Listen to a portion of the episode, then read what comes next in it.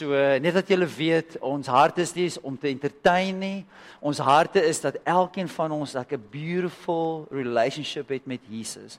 En ons het verlede week net in worship het 'n woord uitgegaan en um wat absoluut my lewe getransform het.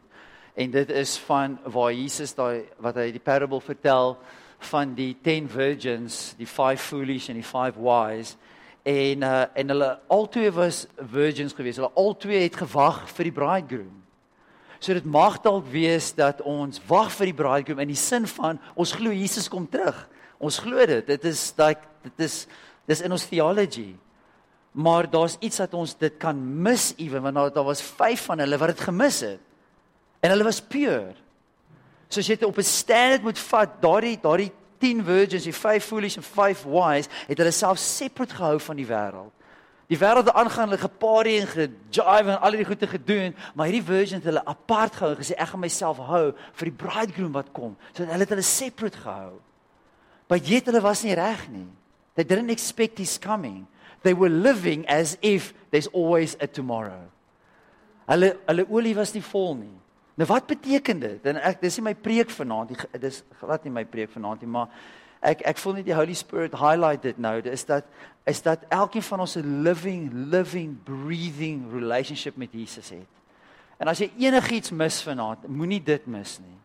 Um ons ek, ek weet ewen in ons teologie, daar's soos in ek het um in um in Desember toe was ek in Jeffreys Bay en ek's daar op my paal en uh, daar kom mense in van die kerk en hulle sit hier daar en almal chat en so aan en toe ewe skielik sê ehm uh, toe sê die een ou toe praat hulle oor die eindtye. Toe vra hulle vir my na Konrad so so jy's mos nou die pastoor in ons midde so laat gee ons 'n bietjie insig hierso like wanneer kom Jesus kom hy voor die die tribulation gedurende tribulation na die tribulation wat gaan aan? Ons wil like kan weet.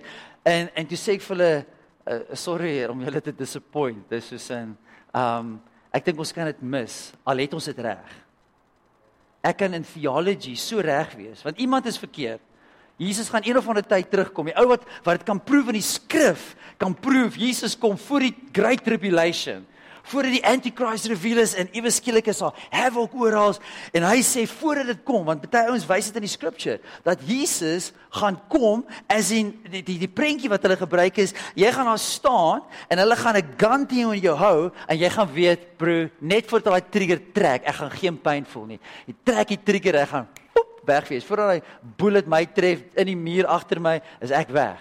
Ek escape die tribulation Party ouens se theology is dit. Anders ouens se theology is man, 'n gedurende tribulation of sorry, sorry, sorry. Dit is sorry, ek het my Okay, dit is mid tribulation. Voordat die bullet jou tref, verdwyn jy. Die ander is voordat al hierdie goeie gebeur, verdwyn jy. Die ander een is jy gaan deur al hierdie swaar kry gaan en dan verdwyn jy. En dan is daar ouens wat sê jy verdwyn glad nie. Dis soos daar's al hierdie teologie wat rondgaan en daar's een wat reg is of miskien ek weet nie. Maar Maar die ding is wat ons nie op verkeerd kan wees is om 'n relationship met Jesus te hê nie. Ons kan dit nie mis nie. En as ons dit mis, dan is dit then doesn't matter what our theology is like. Ons kan 'n spot on theology hê, but we can miss the bridegroom. Daai virgins was hulle het hulle self puur gehou van die staf van die wêreld, but hy mis dit. So aan die einde van vanaand um, gaan ons 'n uitnodiging maak dat as jy hierso sit en jou hart behoort nog nie aan Jesus nie. Don't miss hierdie opportunity. Moet dit nie ligtelik vat nie. Moenie dink ag, ga's môre nie. Of ag, die Here gaan maar hy gaan nou kywies met my nie. Ek ek kan my die sin entertain nie. Ek wil nie repent van dit nie. Ek ek gaan maar Jesus Jesus gaan nou kywies want he's like no one else can be called a friend. So uh, vriende kyk ons uit vir mekaar. Vriende cover mekaar mos. But he's a holy God. He's a holy God. En uh en ons staan nie op ons eie righteousness nie. Ons staan nie op ons eie righteous deeds nie. Maar ek wil julle encourage dat volg Jesus sê ja vir Jesus. So as jy as jou hart koud geraak het vanaand kom terug na Jesus toe. As jy nog nooit ja gesê het vir Jesus nie, like vanaand is jou aand. Like don't miss this. Don't miss this at all. En um in my in my prayer wat ek pray vir ons en uh is um Karlin, jy kan sommer gooi daar so Handelinge 10 vers 44 en En dit is beautiful. En sê en toe Petrus nog besig was om hierdie woorde te spreek, het die Heilige Gees op almal geval wat die woord gehoor het. En dis my desire, is dat soos wat die woord uitgaan, dat die Holy Spirit op almal van ons val. En ek wil hy met op my kom. Ek wil en en en en hoe die uh, uh, ouens is wat ek sê van ons theology, nê. Nee. Nou nou ewen toe ek die scripture gelees het, nou dat die Holy Spirit op mense geval, nê. Nee, um op almal geval wat die woord gehoor het. So dit is soos in maar as jy die Here receive, is die Holy Spirit in jou. Maar tog kan die Holy Spirit op jou val. So val hy nou op jou of is hy in jou of kan hy op jou val nadat hy in jou is? Kan hy binne jou wees en buite jou wees? En ons het hierdie theology en dit is goed om theology te hê. Dit is goed om hierdie goeie te wrestle. En ehm um, en van die ouens se theology gaan perfect in line wees en ander ouens gaan wees ek is nie seker wat die theology is nie, maar ek ken Jesus. En dit is goed om goeie theology te hê. Moet my nie misverstaan en dink ek, "Ag, oh, is okay, jy kan maar net like, oh, just go with the flow." Nie glad nie. Maar die ding is dat dat man dat die Holy Spirit op ons kom en that he would change us. En uh en ek trust dat die Holy Spirit al klaar in ons harte begin werk het. Um ons het hom so so nodig, desperately nodig. Desperately. There's no other way. En um En wanneer ek kyk na 'n diens en goed en dis hoe ek my hart voorberei en ek het dit al seker al 'n paar keer gemention mag gaan vir die mense wat dit nog nie gehoor het nie. So wanneer ek hiernatoe kom en ek kom na 'n diens soos hierdie toe, hoe ek hoe ek my hart sien. Dit is soos in ehm uh, wat ek weet ons lewe in die eindtye. Ek weet nie hoe ver is dit nog voordat Jesus return nie, maar maar ek sien dit soos in this might be our last day. Dis dit mag miskien die laaste keer wees dat ek jou gaan sien face to face, jy my gaan sien face to face, ek weet nie. Dis nie 'n scare tactic nie, dis maar net that's just reality. Ek onthou Nathan het nog voor Covid te sê vir my, ek kan nie exactly die detail onthou nie, maar dit was iets gewees van are we going to have church or, or I don't want to go to church of iets in Ireland. Dis sê vir my seun, ons weet nie. Dit mag dalk ons laaste keer is vandag meet. Daardie volgende week was die Sondag geweest, die derde week. Covid, almal bly by die huis. sien ons mekaar vir 'n tyd lank nie. So we don't know. Maar dis nog die mild ene. Die die een wat gaan wanneer die roaring lion terugkom en Jesus kom terug. En in daai spot, in daai plek, daar's die tyd nie, die bridegroom het gekom. Hulle het gesê hier kom hy. As jy as jy Matteus 25 lees, hier kom hy. Hy's like hy's hier. En ewe skielik sê die ouens wat hier reg is, ag gee sommer vir my so 'n bietjie van jou olie. Ek broer, jy jy lewe mos nou vir Jesus, gee my so 'n bietjie van jou. In die werk, like, hoe gee jy jou liefde vir iemand anders? Jou liefde vir Jesus. Like hoe hoe doen jy dit? Dit moet jou eie personal relationship wees, jou eie personal journey wees. So hierdie is soos voor die bridegroom kom, sê ons kom in 'n relationship with Jesus. Don't mess around with sin. Don't entertain sin. It will kill you. And it can you kill for eternity. Like don't mess around. Like repent, turn around and and receive mercy and receive grace. En daar's plenty van dit. En ons gaan nou in ons Bybels inkyk en as jy jou Bybel by jou het, ehm um, ehm um, ja, as jy kan oopmaak so lank Handelinge hoofstuk eh, hoofstuk 9. Ehm um, as jy nie 'n Bybel het nie, kom chat met ons gerus en uh, ons gather altyd Bybels tussen mekaar of so iets. En uh, en as jy nie by as jy Bybel het en jy het hom nie hier vanaand ek wil encourage as as jy foon het kan dit oopmaak daar maar ek is maar 'n old school ek love hierdie Bybel, uh nie as in hierdie spesifiek hier nie, onthou ek geniet hom, maar ehm um, dis iets van as jy in die Bybel oopmaak en jy sien staf en jy lees dit en jy hide dit in jou hart en goed. En jy kan dit van 'n selfoon af doen, maar ehm um, daar's soveel distractions op 'n selfoon. So hierdie is vir my is my beautiful. En en en wat ek love nog ehm um, as jy jou Bybel bring, ehm um, is dat ons kan ook lazy raak want alles gooi ons op die bord. So dis like ek hoef nie my Bybel jy skerp toe te bring nie want alles is mos maar daar. Maar ek wil encourage bring jou Bybel. Like 'n uh, uh, uh, baie ouens glo moenie underline in jou Bybel nie en as dit jou conviction is, ek honor dit, dis fine. Um maar as dit nie jou jou conviction is nie, so ek het nie daai conviction nie. Ek onderstreep in my Bybel, ek teken prentjies, ek skryf staf, ek ek journal en ek skryf notes. Die Lord like, gee vir my goeie en ek skryf dit in. So um dis ek het doen jy hoef nie dieselfde te doen nie maar maar but but dit dit is 'n kind of jy amper jy neem deel. Dis amper jy jy go saam met my op hierdie journey. En ehm um, so as jy nie jou Bybel hier het vanaand nie asseblief nou nie sleg voel nie en like asseblief moenie nou ja condemn voel nie but ehm um, sal great as jy jou Bybel bring. Mm. ehm um, daar's 'n scripture ek het dit lanklaas gelees, so ek hoop ehm uh, miskien kan iemand dit sommer net silently lees. Ehm um, Wally kan jy sommer net kyk daarso met onthou die vier friends wat hulle friends soos deur die deur die roof gelê down het. Hy sê vir my net gevinnig daar kan lees. Ek ek dink is 'n daai storie waar Jesus besig om te preek, besig om te deel en en hy discern hulle harte. Dit is vir my die groot ding dat hy hulle harte discern. Net seker maak ek het my feite reg. Maar ehm um, so en en dit is hoe hierdie preek gekom het. Is dat hierdie week het ek iets gediscern in my hart En ehm um, en as dit vir een persoon is, great. As dit vir niemand is nie, dan het ek dit nou gemis, maar ek ek trust dat dit ten minste vir een persoon is, maar miskien maak dit meer 'n idee, dis meer as net een persoon. En dit is ons harte. Nou ons in die uiterlike kan ons mense sê alles is oukei. Okay. Soos wie van julle dink ek is oukei okay vanaand? Wie is of julle oukei? Okay. Wie van julle dink ek's nie okay vanaand nie? Wie vind dit nie? Okay.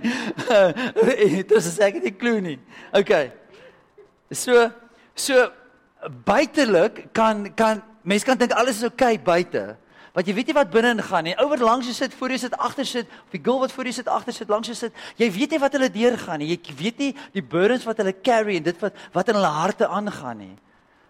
En uh en die persoon wat miskien langs aan om jou sit, mag miskien hier sit met iets heavy op hulle hart. Miskien soveel dat hulle miskien 'n fence dra in hulle hart. En en ons wat hier sit, ons weet dit nie. Want ek voel uh, wel is nou besig om te lees daarso. Is dit daarso? Het jy hom gevind daar? Is dit hy? OK, gee gou vir ons. Markus 2 1 tot 12. Wat se gedeelte is dit waar hy hulle harte gediscern het en toe antwoord hy Van vers 7 af, as ek gou kan opgooi. Ons loer gou net daarso. Ehm um,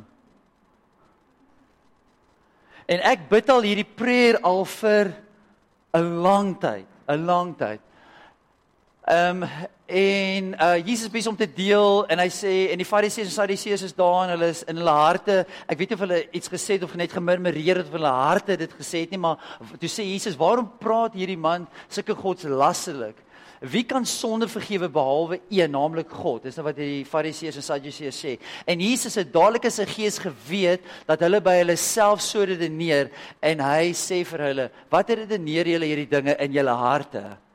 En hy hy tel hulle harte op, nê? Nee? Nou of hulle nou hierdie goed in hulle gesit in hulle mind of hulle nou onder mekaar gewhisper of iets dan, wat Hoe kan hierdie ou, hoe kan hoe kan hy sê God se lasterlik? Is hy is hy crazy? Like hoe kan hy dit sê want net God kan sonde vergewe? Like how is this possible that he can do this?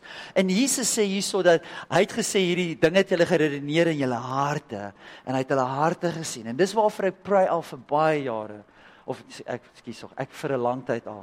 Like Here, kan ek harte discern?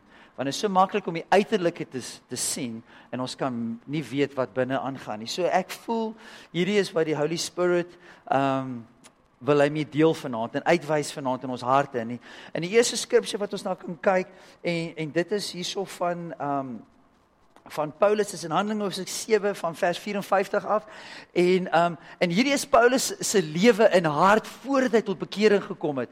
En uh, ekskuus, ek net gou-gou afhaal is dat maak nie saak waar jou hart is vanaand nie. Miskien is jou hart vrot vanaand. As in vrot vanaand in die sin van jy kyk miskien na die worship en jy het miskien gedink like is iets fout, jy het miskien iets fout gevind miskien met dit of jy miskien uh, is al miskien jy kyk miskien 'n kerk in general, miskien het jy miskien draai iets in jou hart nie oor kerk, miskien was jy al geseer gemaak deur kerk en so maak nie saak wat ek sê of iets in nalyn of of so iets nie dit is soos in ek begin al klaar hierdie hierdie conversation in die in die negative. Dis soos in ek met myself prove om te sê ek is actually nie so bad ou nie.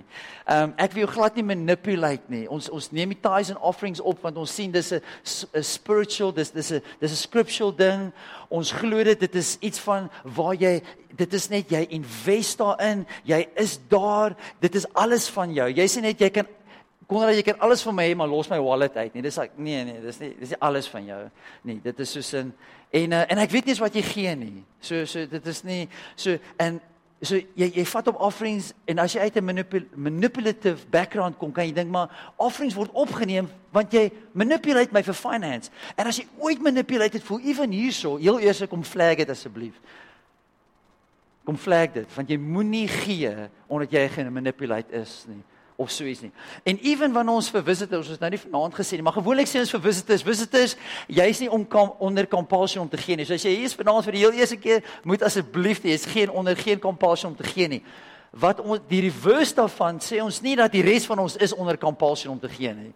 As jy nie 'n visitor is, dan is jy onder compulsion. Nee, dis ook jy's ook nie onder compulsion om te gee nie. Maar mag ons in unity, daar's iets van waar jy jouself totally gee en niks weerhou nie. Jy jy dis dis net different. So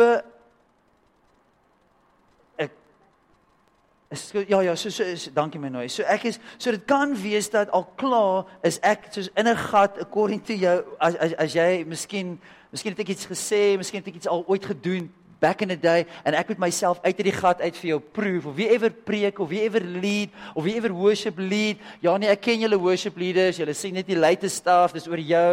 Ehm uh, hierdie song gaan jou goed laat klink want dit pas by jou voice en al sulke goede en ons doen nie sulke stuff nie.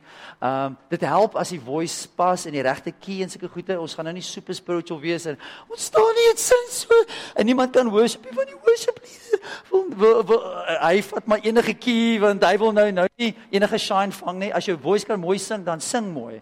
Maar maar ek hoop hulle kry die hart. Die hart is nie om te impress nie. Die hart is nie dit nie. So whatever jou hart mag wees, And let me tell you now, jou hart gaan getoets word hierdie jaar.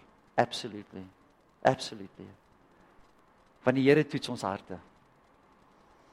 En hy wys ons harte wat aangaan hierson. En jy mag miskien vanaand hier sit en sê Konrad, ek love jou dude. Dink jy's amazing. Ek dink na Vader Kersfees is jy tweede amazing. En nou van die ouens is daar, "Nee, Vader Kersfees nie. Jy moenie dis dis whatever. Okay. Ekskuus, ek het nou 'n keer of homs opgemaak. Ehm um, maar anyway, so maar whatever en jy en jy dink nou like, o, oh, yes, like it kon dat jy so amazing, but guarantee jou iewers in die jaar, iewers in die jaar gaan jou hart getoets word, net so wat my hart getoets gaan word. And I'm not the tester of hearts. Hy is. My toets ons hart om te wys wat is hier binne so that we can turn to him. Want daai goede in ons harte, nê, nee, dit verwyder ons van die Here. En Paulus was een van hierdie ouens gewees en sy naam was eers Saulus. Hy het so radical change gehad dat ewen sy naam verander het na Paulus toe. Nou Saulus, ons gaan nou sien wat in sy hart aangegaan het. Nou hy was 'n Fariseer. Nou 'n Fariseer vir die wat nie weet nie, was a law abiding to the nth degree. Hulle het nie net hulle tiende gegee nie.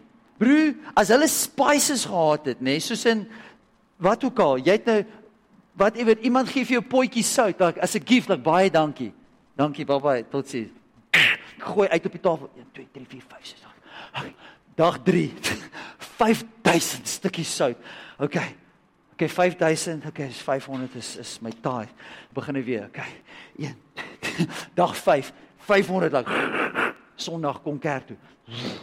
Gee dit. Dis my taai. Ek is fek in die law. Dit was hy gedoen het. Hulle het gesê dit was perfect in die law. Hy was niemand kon by hom byhou nie. Elke stapie wat hy moet gee, sekere aantal tree wat hy moes gee op op die Sabbat, het hy gedoen. Hy het alles perfek according to the law gedoen, van humans en van God. Of so het hy gedink. So kom ons kyk 'n bietjie na ou wat zealous was vir God en uh voortskuis voor opvat. Want hier's ouens, ja. Kom ons kyk. Sorry. Ek het amper by ander rigting afgegaan. En ehm um, hy dis nou met die persecution ehm um, ehm um, nou Frans maar uh Stefanus uh, Steven Stefanus. Okay, dis dis nou by sy ehm um, by sy persecution. En uh en so so Steven het nou Stefanus het hierdie amazing sermon gepreek en goed soos dit en vir hulle gesê het wie Jesus is en so aan. En toe die mense dit hoor, was hulle woedend en hulle harte het teen hom ehm um, woedend in hulle harte en het teen hom op hulle tande geknars. So hier het hierdie ou hierdie incredible sermon gepreek En uh ehm um, en ewe skielik die ouens kners. Ek was al ooit so kwaad op jou tande gekners het. Ek bedoel, dis nie net van ek is kwaad want hierdie ou voor my ingery in traffic nie. Ek is briesend en ek wil slange vang is nie eens die regte woord nie. Dit is soos 'n jy kners op jou tande, jy's so kwaad en in hulle hart hulle is woedend. Ehm um, maar hy was vol van die Heilige Gees en het die oë na die hemel gehou en die heerlikheid van God gesien en Jesus wat staan aan die regterhand van God. En hy het gesê: "Kyk, ek sien die hemel het geopen, die seun van die mens aan die regterhand van God staan." Nou dit is nou nou as jy kan imagine, hy hy, hy sien Jesus. Dis is in hulle hoor hom sien Jesus. Hulle hoor hom experience Jesus, but yet hulle kan they they can miss it. And it's crucial. Dis crucial. En ek hoop ek sal ander aand daaroor unpack like hoe like actually hoe crucial dit is. Maar hulle het met 'n groot stem geskree en hulle hulle ore toegestop en soos een man op hom afgestorm. Imagine nou dit. Hulle wil nie eens hoor wat jy sê. They, they're not open to reason. Dis soos 'n ore toe hardop storm en hulle het hom buitekant deur die stad uitgewerp en hom gestenig. My Bybel sê hulle het hom gesleep. Hulle sê imagine grab hom en sleep hom uit en het hom gestenig. En die getuienis het hulle klere neergelê by die voete van 'n jong man met die naam van Saulus. En hulle Stefanus gestenig terwyl hy die Here aangeroep het en gesê het: "Here Jesus, ontvang my gees." En hy het op sy knieë neergeval met 'n groot stem uitgeroep: "Here, reken hulle hierdie sonde nie toe nie." En met hierdie woorde het hy ontslaap of hy het gesterf. En net die incredibleness, dit is nou Paul se hart. Dis of dit was toe Saul geweest. Dit was sy hart. Woedend en hy was deel van hierdie gang. En hy het daardie toegelaat om te gebeur. En ons gaan nou verder dan ewen sien waar waar ehm um, waar Paulus is, hy's nou gered. Hy is van Saulus na Paulus geraak en hy is voor 'n koning met die naam van Agrippa. En uh dit is uh Handelinge 26 vers 9 tot 11. En kyk wat sê hy vir hierdie koning. En hy sê vir hom wat my betref ek het gemeen dat ek baie vyandige dinge teen die naam van Jesus die Nasareëner moes doen. OK, dis nou 'n fariseer, dis nou iemand wat law abiding, wat nou God volg in sy mind volg hy God, but yet he missed it completely. Wat my betref sê hy, ek het gemeen dat ek baie vyandige dinge teen die naam van Jesus die Nasareëner moes moes doen. En dit het ek ook in Jerusalem gedoen. En ek het baie van die heiliges in gevangenisse opgesluit nadat ek van die owerpriesters volmag gekry het. En so dikwels as hulle omgebring is, het ek my toestemming gegee. So elke keer as hulle omgebring is, hulle dood is soos met Stefanus, het hy sy toestemming gegee gesê, "Go ahead, kill them." En in al die sinagoges het ek hulle dikwels gestraf en gedwing om te laster. Nou kyk wat sê my 83 vertaling hierso. Check hierso wat sê myne. Uh 83. Wat sê ene wat ons is by vers 11. Ehm um, Dikwels het ek hulle in al die sinagoges laat straf om hulle te dwing om hulle geloof af te sweer. Dis wat dit sê. Nee, dis om te laster. Om hulle geloof af te sweer. Ek het hulle so gehaat dat ek hulle selfs in die buitelandse stede vervolg het. So jy jy ek bedoel, dis nou sy testimony vir die koning. Dit is wat ek het gehaat. Ek het ewen gekry, hulle gedwing om van hulle faith af weg te neem, nê? Nee? Hy het hulle op hulle tande geknars, hulle was woedend geweest. Hulle het huwelike verwoes wat hulle pa van kinders en vrouens geskei het. Kinder ouers wegvat. Ek probeer hierdie ou se hart, ek wil die prentjie sien. Sy hart was evil geweest absolutely evil. So gewoonlik as iemand vir my sê God kan my nie vergewe vir wat ek gedoen het nie, dan een van my go-to questions is, hoeveel mense het jy al doodgemaak persoonlik? En die gewone question is, nooit, ek sal nooit so iets doen nie. Sê maar wie is jy en wie is ek? If God can forgive a man like that, sy hart verander. Hey man. Lord come and do it in us. Kom doen dit in my Jesus. En ek wil vir jou vra, dit is dit is my my wat ek wil inzoon op vanaand met jou en met my is dat die Heilige Gees ons harte deursoek is om seker te maak dat hier in in die family, ons is nie soos family, ons is family en dat ons harte so is vir mekaar en so love believes all things. En as ons uh, dat, dat ons harte pure is voor die Here want jy kan jou hart wegsteek van ons af. En soos wat ek voor jou staan vanaand, my hart is in 5000 stukke, soos wat ek voor jou staan hier vanaand. My hart bloei soos wat ek voor jou staan vanaand. My hart is seer. Baie seer. En ek fight my eie staf. En ek fight my eie pyn. Maar jy het dit nie geweet nie. Nie dat ek of elke Sondag toe kom en sê hy ouks, ek ek is pyn, ek ek is seer nie. But I am so. Vanaand om te worship was 'n choice. Die trane het so vlak gesit hierso. Ek my hart wrestle. Soveel sodat ek dit is so fresh vir my dat ek dat ek van my goed, ek kan dit nog nie ek kan dit ek ek proses dit nog. Ek weet nie eens ek ek kan nog nie eens woorde besit. Ek kan nog nie eens emotions besit nie. Dit is so sin dit is soos so ek hierdie preek ek net so hard vir my en hierdie het gekom, hierdie woord gekom voordat ek geweet het wat wag vir my. So hierdie preek ek dat ek my eie hart moet pas vir U want julle sien nie my hart nie, maar Jesus sien my hart. En Jesus sien jou hart. Maar Jesus is interested in ons harte want dit is die wellspring of life. En ek wil nie ons met jy uitstap nie. Beteken dit die Here gaan net kom en hy kan wonderwerke doen in 'n moment. Hy kan dit doen. Hy is well able. But that you could bring your heart before the Lord en dat God is in toe sê hy wil jou hart genees maak. Hy wil jou hart regmaak. Hy wil jou hart restore. Al is jou hart so dat elke keer as jy na 'n persoon kyk, jy kan nie verby 'n fence kyk nie. Jy kan nie verby jou hart is net it just can't move past. It can't. It's impossible as jy na 'n persoon kyk, hulle het iets gesê, het iets gedoen, I can't move past. It's impossible. It is possible in Jesus. En ek wil vir jou hoop bring want ons hoop vir my. My hart is nie hy's dit gebreek. Hy's hy's nie hy's nie hy's nie uh, wat mense sê is 'n wat 'n vark in jou hartjie. Daar's 'n vark in my hart nie. Ek sê offended nie. Seer yes. Broken yes. Gaan Jesus my heel asseblief Lord. And it's incredible. Soos ek het ewe my eie hart gediscern voordat ek ewen geweet het. En die Here het jou hart ook gediscern. En ek wil afsluit met hierdie skrif. Dis in Psalm 51 vers 12 tot vers 15. Skep in my 'n rein hart o God. En gee opnuut in die binneste van my 'n vaste gees. Al voel ek hoe blown all over the show. Verwerp my nie van die aangesig nie en neem die Heilige Gees nie van my af nie. Gee my weer die vreugde van die heil, as in van die salvation. In die Engels sê restore to me the joy of your salvation.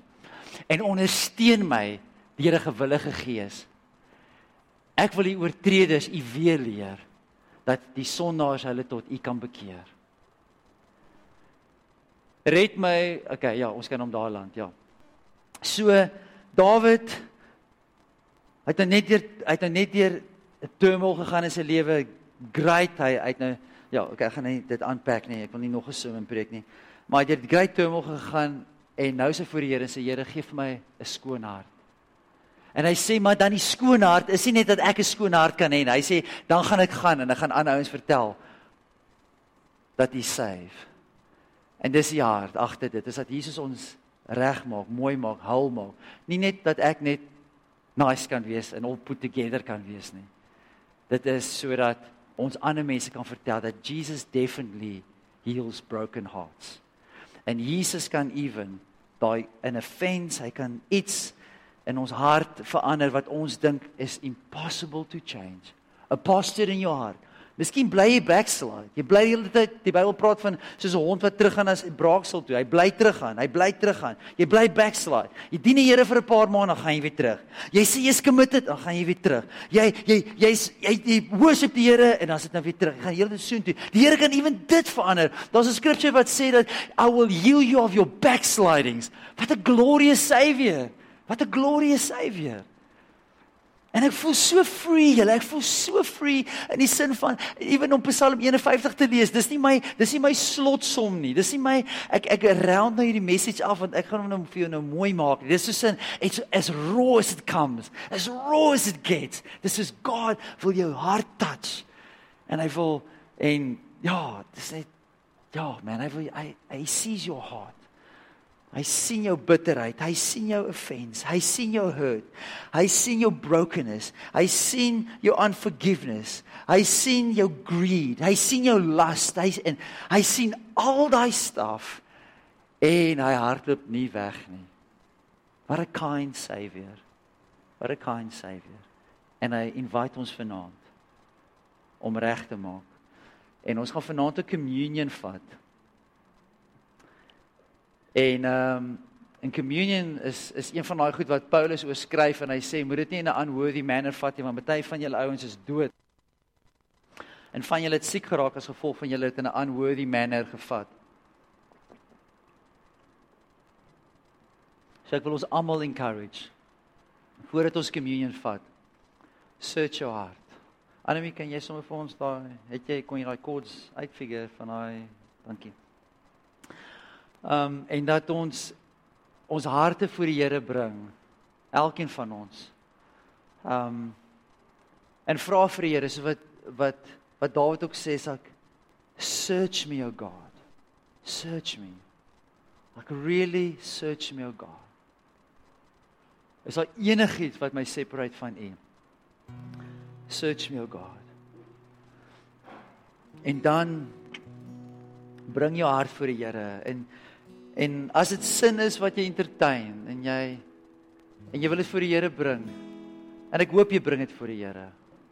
Dat jy dit voor die Here kan dit, ons kan dit van wegsteek nie, maar jy bring dit voor hom en sê Here, ek gee vir U my absolute distaste van daai persoon. Elke keer as ek na hulle kyk, Here, dis soos in ek kan net nie goed dink van hulle nie. God, I give you this because it separates me from you, God. I give you my sin. It's sin. Call it for what it's worth. It's sin. God, my heart is broken. En dis 'n tipe prayer wat ek sal pray en ek sal Lord, my heart's broken. So I bring it to you, God, the only one that can heal me, Lord. En ek bring my brokenness voor U. You have no delight in the strength of a man. But you delight in a man who puts his trust in you. So daarom put ek my trust in you. That you are near the brokenhearted. So whatever state jou hart in is, bring dit voor Jesus.